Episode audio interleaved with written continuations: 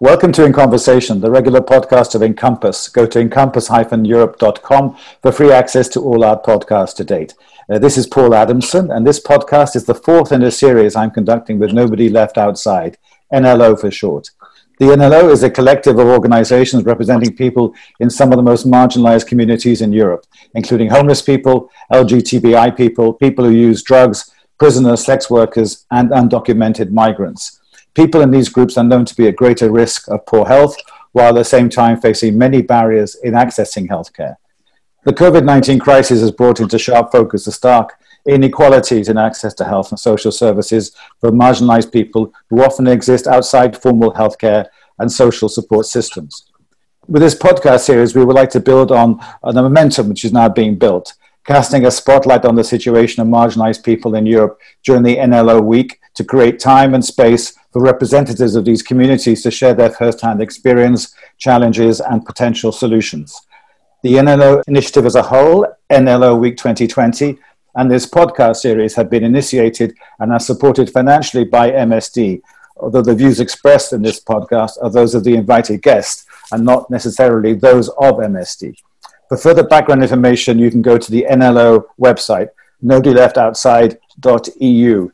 This podcast is different from the previous three in that we're going to be talking about photojournalism and user generated photography because there's a new exhibition, uh, NLO Point of View exhibition to accompany NLO Week, uh, whose curator is Alan Compton, a photojournalist.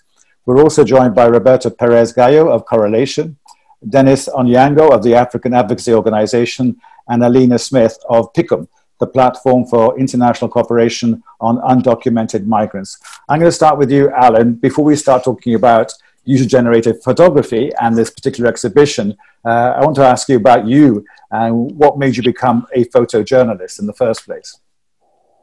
Um, I guess I was in TV and film for 15 years or so, and then had a shift in my life where I decided to only exclusively work with non-profits from that moment onwards. So for the last five years, I've been working around the world with a really diverse selection of organizations and causes, doing different kinds of film photography and creative um, productions for those kinds of organizations. And so, what is therefore, Alan? What is user generated photography? It seems like I should know the answer to that question, but put me straight. Yeah, um, so user generated content is content created by independent voices. So, not the voice of a brand or an organization. So, from a social impact perspective, this would be content created by the service users. Okay, and why? What purpose does it serve? Why? Why go down this path in the first place? Um, user generated content is uh, I think I think the most authentic and sustainable way to capture stories that are at the at the heart of an organization's mission. Um, like I I love to travel. I love to take my camera with me. I like to do the storytelling, but you cannot replicate the authenticity of someone telling their own story, and that's essentially what user generated content is. And do you see yourself as a as a facilitator, helping other people to take their own images of, of their situation, or are you also like a, a documentarist, actually uh, trying to be a witness of what's going on? Um, it's probably a bit of both, um, but it is all about um, listening and seeing somebody else, and just encouraging them to believe that we see value in their voice, and for them to really be empowered by that to the point at which the stories that they choose to share have the um, have just unlimited authenticity and impact to them. Yeah, I think we all agree, frankly, that the images and photography are, are, more compelling than, than the written word. A picture paints a thousand words, as they say. But do, do, do, do you know to know why? Obviously, you're maybe you're a tiny bit biased because that is your profession. That's how you earn your living. But what is what is behind the the, the, the impact and the power of these images? Um, I, I, definitely wouldn't want to separate the story, the you know the, the written story that connects with the image. Um, but I think what's what's wonderful about this process is that um, it's impossible to predict what kind of stories people are going to share and how they're going to share them, um, because everybody's so wildly and wonderfully unique. Um, all of these stories reflect that. When an organization chooses to communicate, there's a certain amount of predictability in the way that they would tell their stories. But there, there's absolutely no predictability here. And there's a magic in there that reflects humanity itself. I, I, introduced you as the curator also of the NLO Point of View exhibition. How did that particular gig come about? um, I think this links back to Denis um, because I did a project with the Africa Advocacy Foundation um, called Unheard Voices, um, where we did quite a beautiful, elaborate photographic tableau series that talked about um, um, access to healthcare um, within the community that Denis deals with. And I believe that um, Julie was at an exhibition that showed those images. And um, it was quite a unique way of trying to illustrate and picture a community. And I think that's that particular project resonated quite a lot. Okay, Julia Winterwell, right. Okay. Um, I'm going to turn now to, to you, Denis, if I may. Before I ask you about your views about photography as, as a tool of, of advocacy, a few words to you. What does your organization do, the African Advocacy Organization? Um, so, thank you. Um, uh, uh, Africa Advocacy Foundation was uh, uh, started uh, around 1996 um, at a time when um, there were a lot of uh, migrants, uh, people from African diaspora in London, particularly. And it was a time when, you know, um, HIV was a big problem. Uh, a lot of people were dying. There wasn't much treatment options at that time.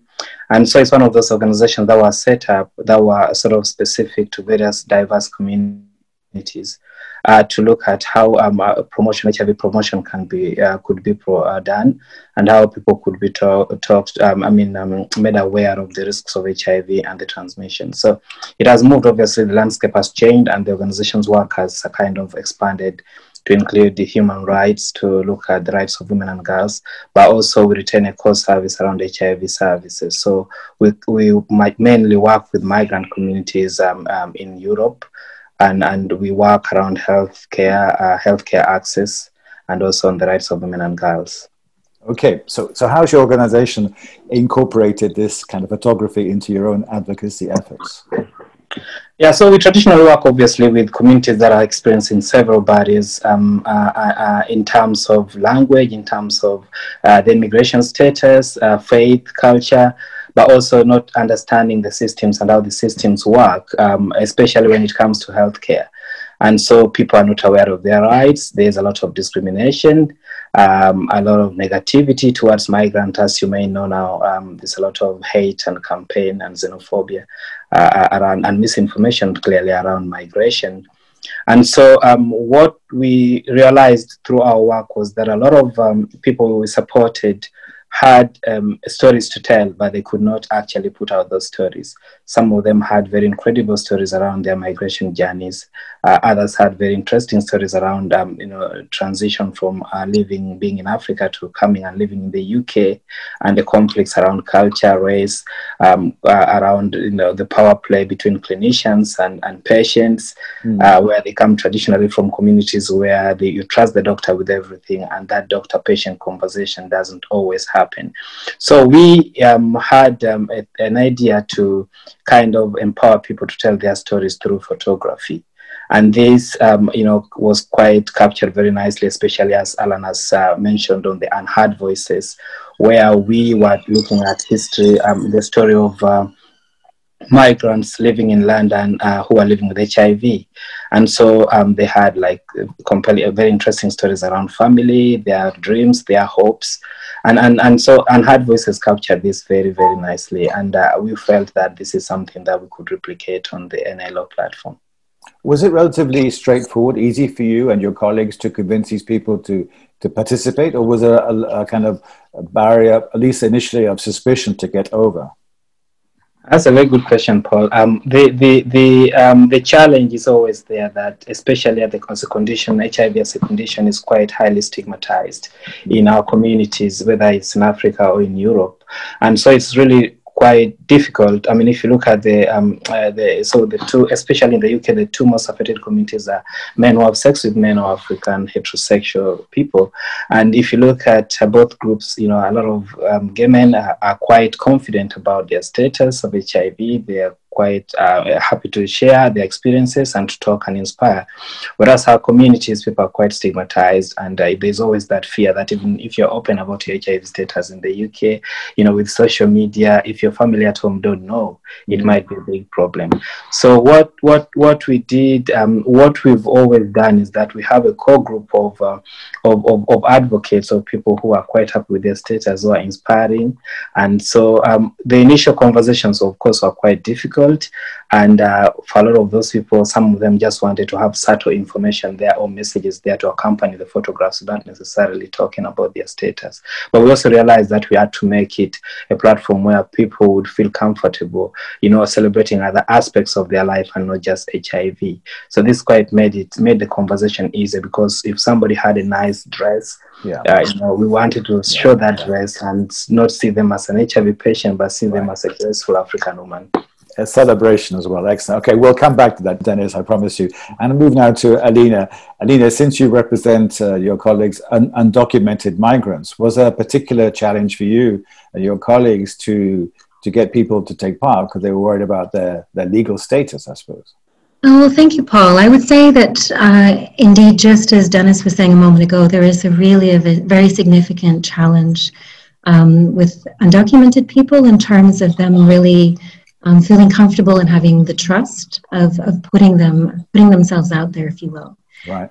Um, and so I think that is something that that that really very much um, makes this kind of initiative very very important. Um, but it also makes it very important that it's done with a lot of sensitivity mm-hmm. to the fact that. Um, uh, people face stigmatization, criminalization because of their regular status, um, and just have a lot of misgivings about um, about putting themselves out there, uh, if you will.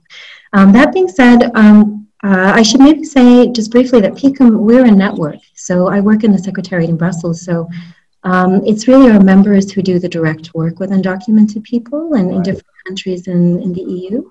And when I approached uh, this member, uh, Ambermed, in, in Vienna, about participating in this exhibition, there was really just no hesitation at all. All right. Um, and so I think that there was really um, an enthusiasm about the opportunity to really give uh, some visibility in a very human way to the, the realities that they see every day in their clinic, which they run in Vienna for people who are without insurance, um, many of whom have uh, irregular status.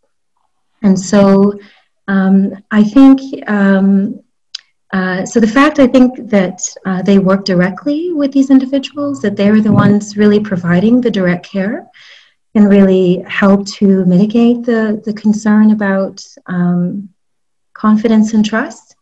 Um, and uh, so I think I think that's a very important part of this. That these are these are patients, these are individuals who are very much um, already in a relationship of trust with with the clinic. Um, but I think it's very important that we have these images, but we also have them accompanied by the words and the, the, the voice, if you will, of the individual to give additional context mm. and to explain where they're coming from. Um, and, I, and, I, thought it was very telling that in the particular um, story that is told, um, um, in, in, in this case, you know, we see the realities of isolation of people with uh, irregular status. Um, um, we see the realities of, of their strong reliance on NGOs to provide what we would normally think of as the type of services that, that the state would provide. But we also see, um, in, in her own words, um, you know, I'm a strong woman, and, and the context of, you know, of, of telling that part of, of, of her experience as well. Um, so I think that speaks to what Alan was saying earlier as well about this empowerment piece, um, that they can, that these individuals can showcase their, their own individual circumstances and their own individual strength um, in the context, frankly, of, of quite, quite uh, difficult and challenging realities. Okay. Well, we'll come back in a moment to talk about sort of not so much lessons learned, but the scope that all of you can see from your different perspectives for going forward for this kind of uh, instrument, if you like, if you can call it an instrument. Uh, turning to you, Roberto, I mean, you represent people who, who take drugs, and of course, in many uh, jurisdictions, drugs are not legal. So the whole issue of criminalization, and you spoke very passionately about that in, the, in an earlier podcast we did together. Um, so, what were the challenges for you in terms of the people you represent in, in trying to convince them to take part in, uh, in this kind of exercise? Yeah, the same that actually Denis and Alyna have mentioned. mentioning. Indeed, uh, the community we work with and for in many countries actually are criminalized by their drug use, the drug possession. So already in many occasions, this generates uh, a reluctance to participate in these projects because it can generate actually a position of vulnerability. And also, we need to consider that taking drugs is oftentimes also intersecting with other positions, which could be a position of being also migrant, also be a sex worker. So there is like mm. a, a conjointed level of vulnerabilities that is happening. So there's like a big reluctance to this. Also, we experience that oftentimes people who use drugs have been already portrayed by media and also like by studies, data sets in such a way which actually they are seen as all criminals yeah. or seen as patients yeah. that actually they feel like they don't want to be contributing or participating to this. So for us, luckily we also besides being a network we are also hosted by a by a service provider it was an opportunity also like to work with people we already have the trust to be working with and also like the opportunity to demystify a tiny bit of spaces which we are because we decided to to work with a person that comes quite often to one of our drug consumption rooms mm-hmm. so it was a way of like showing not only the services but also the life of the person through the lens and also like give the opportunity to the person to decide the level of vulnerability, uh, the level of visibility or opacity that the person wants to have. Because oftentimes, also, like there is a level of visibility that they don't want to have because actually it is like the opacity or not being seen what is generating safety. So then Salida was giving the parameters actually for the person we work with to just decide on that. I wonder whether, from your, given the people you represent, Roberto, whether there's a particular challenge, and let's see if this, what I'm about to say makes sense, because unlike other groups in the uh, NLO uh, network coalition, uh, I know that authorities often use photographs, right, of, of drug addicts, if you can call them addicts, victims of drug abuse, uh, addiction, uh, to, to dissuade, discourage people from going down that path, obviously. So you have the authorities themselves on the other side, quote unquote, using very compelling and very stark images, right, for, for, for shocking purposes. They're, they're very direct about that, right? They're not subtle. They are there to shock people and to make them think. So was that part of a, a was that a particular problem for you?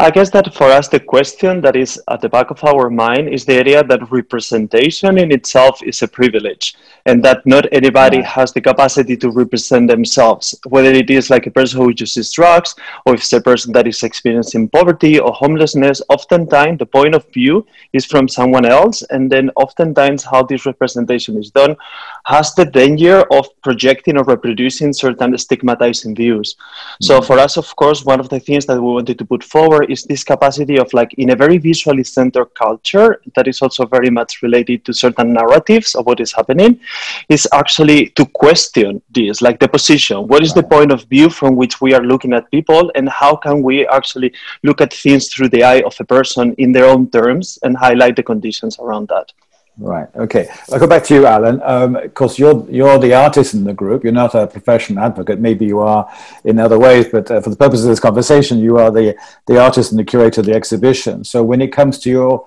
uh, your contribution, uh, how do you how do you manage to kind of balance maybe have, having an impact, but also having the kind of the if I may use the word the aesthetic side uh, t- taken into account as well? Is there a is there a kind of tension there between being impactful but also being kind of aesthetic?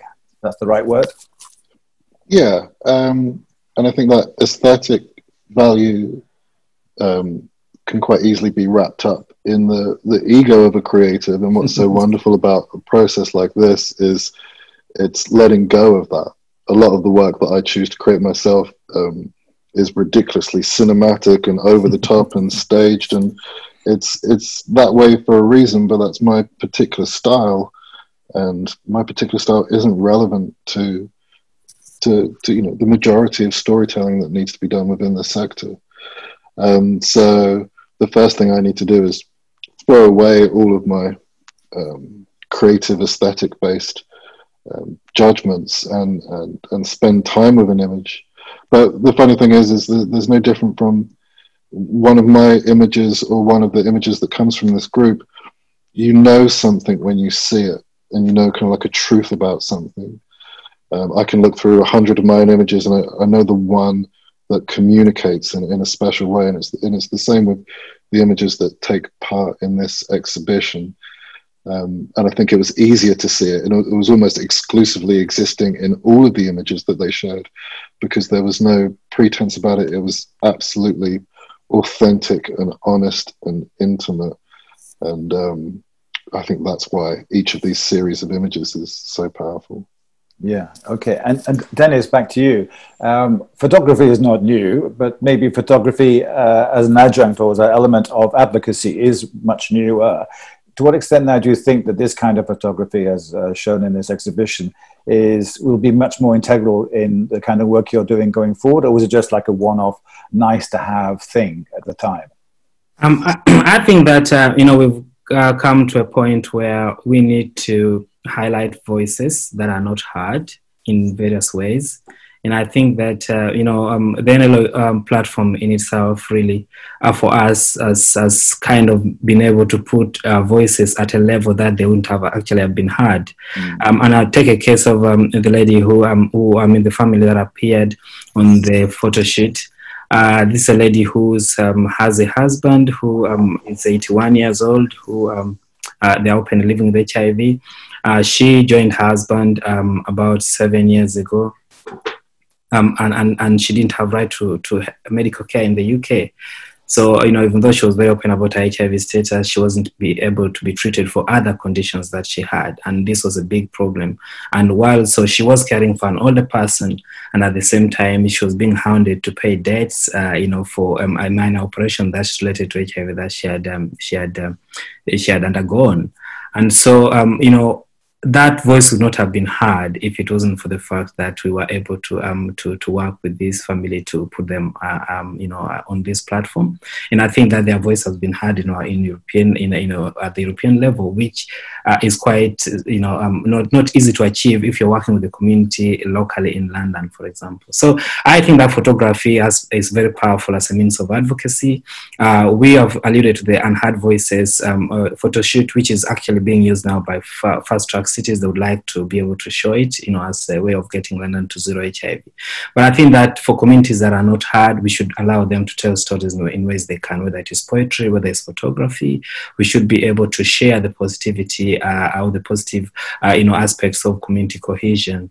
And I think that there's nothing that shows that better than having very positive images about people, because most of the time our communities are characterized as those people who are hard to reach who cannot uh, you know be engaged easily. And i think that uh, you know it's the services that really do not uh, reach people. So if there is a chance uh, to use photography to get a lens into somebody's life i think it's powerful. And we are continuing to do this. I think that we have uh, we have uh, you know we have been bitten by the bug of so I think that we're going to try and find ways of doing our advocacy as an organization at all levels using this platform. Right. And the leader, well, let me ask you something quite similar. You talked uh, just now about the need, of course, to have to show great sensitivity and understanding with your with your subjects, if you like. I can call them subjects. Um, and I know your your network is a very large network, but to to what extent do you think now that this kind of uh, approach is going to become a more and more integral part of your own uh, advocacy in the future?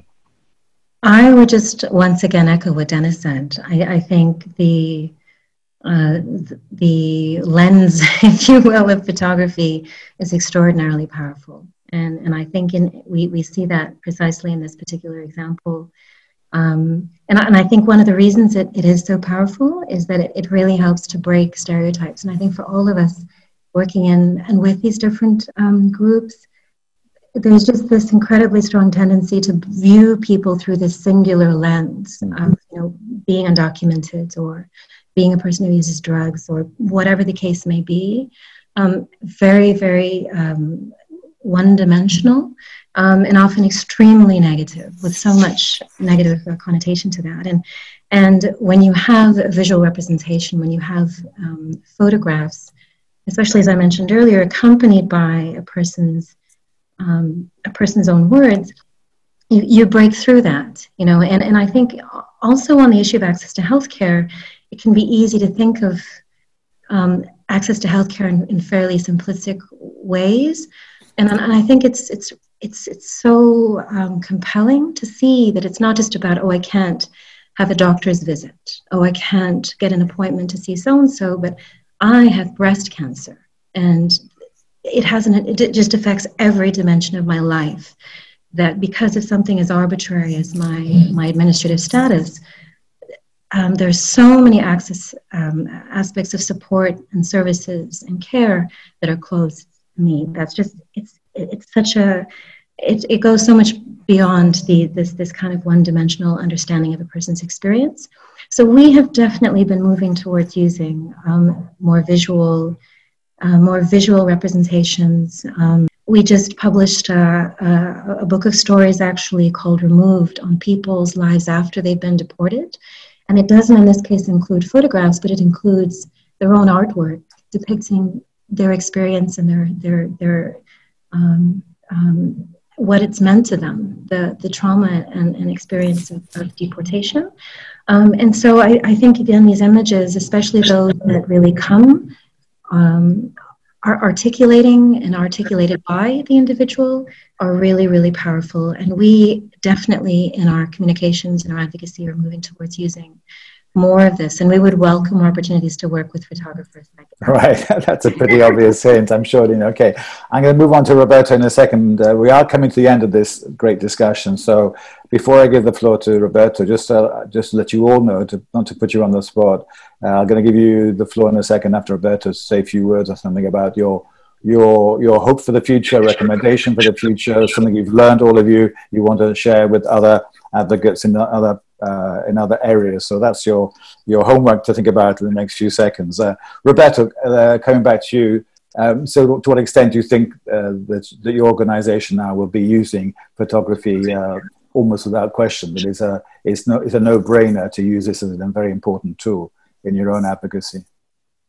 Yeah, absolutely. We have been working already with photography, and we will continue working with photography because we see that not only how these images are put out there can become an act of advocacy, but it's the content of the images in itself what is actually a gesture of advocacy.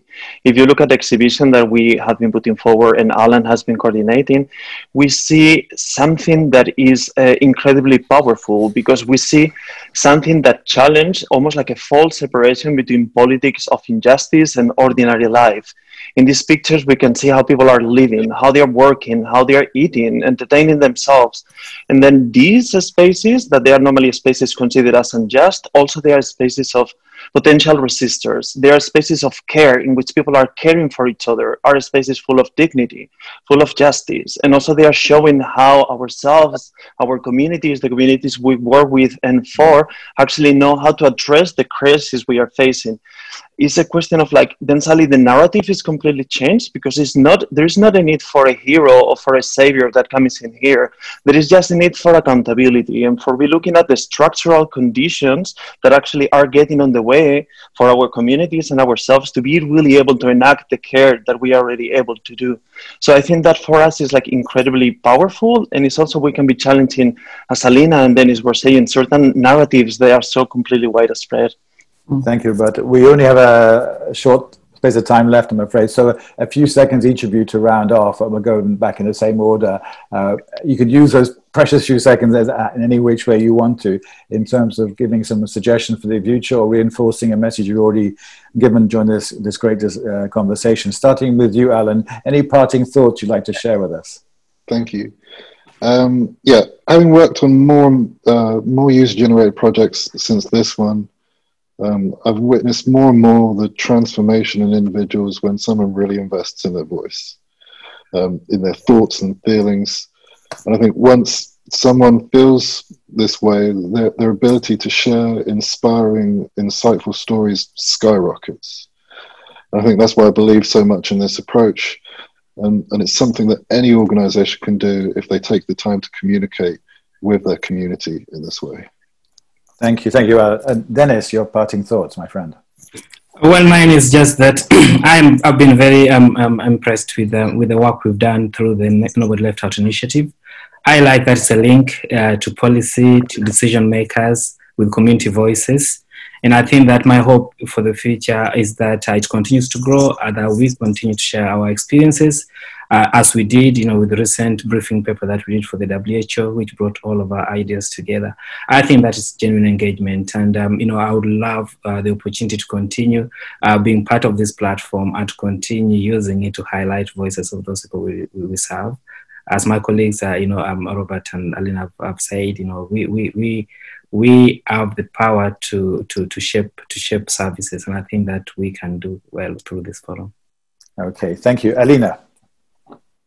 I think what this exhibit has shown, what this work has shown, is is not only the situations of challenge and vulnerability that people confront, but you know, as, as Roberto was saying, the incredible innovations that are already happening, the, the strength that exists the initiatives that are already um, in place um, to um, to address people's challenges and to to really empower them and to bring them what they need and and I think that's incredibly positive. And a lot of what we're trying to do with NLO is to really give a lot more visibility to what's already happening. Some really, really um, important and innovative work already happening um, in these local and community contexts um, but they need to be supported. Um, they need to be sustainable. And as uh, was already said, we need to be addressing the systemic barriers to them really being as effective um, as they need to be. Thank you. Final word to you, Roberto. I think that for me, what I would, li- would like to continue seeing in that this uh, exhibition does, but also the NLO, is to continue foster this culture of solidarity, because actually what we see in these images actually is actually is like moving forward from this narrative of success, because we live in a culture that tends to blame individuals, and then suddenly when we see all of these exhibitions, we see all of these actually communities that they are like facing all of these challenges, then suddenly we see that this level of of of, of oppression and the difficulty is much more structural, and then suddenly that creates an open door for all of us as organizations, but all of us in general, citizens, to be really able that what we need to be having at the moment is accountability and be looking at the structural factors that actually are creating these patterns of exclusion. And I think this culture of solidarity is something we can really like continue building upon. Thank, thank you. Uh, to his great, we have to bring this to a, a, close, unfortunately. To his great credit, Alan said at the beginning, even though he's a photojournalist, uh, images on their own are not enough. We do have to have words. But then I pick up the words of, of Denis, who said, if you basically, you need a voice. And I think it's by combining images and words, uh, you, you create this voice. Uh, and I think that's a wonderful opportunity. And all credit to all of you involved in the exhibition uh, to making it happen. Uh, may, may it continue and, and grow in, in impact and power in the future. Thank you all very much for your time.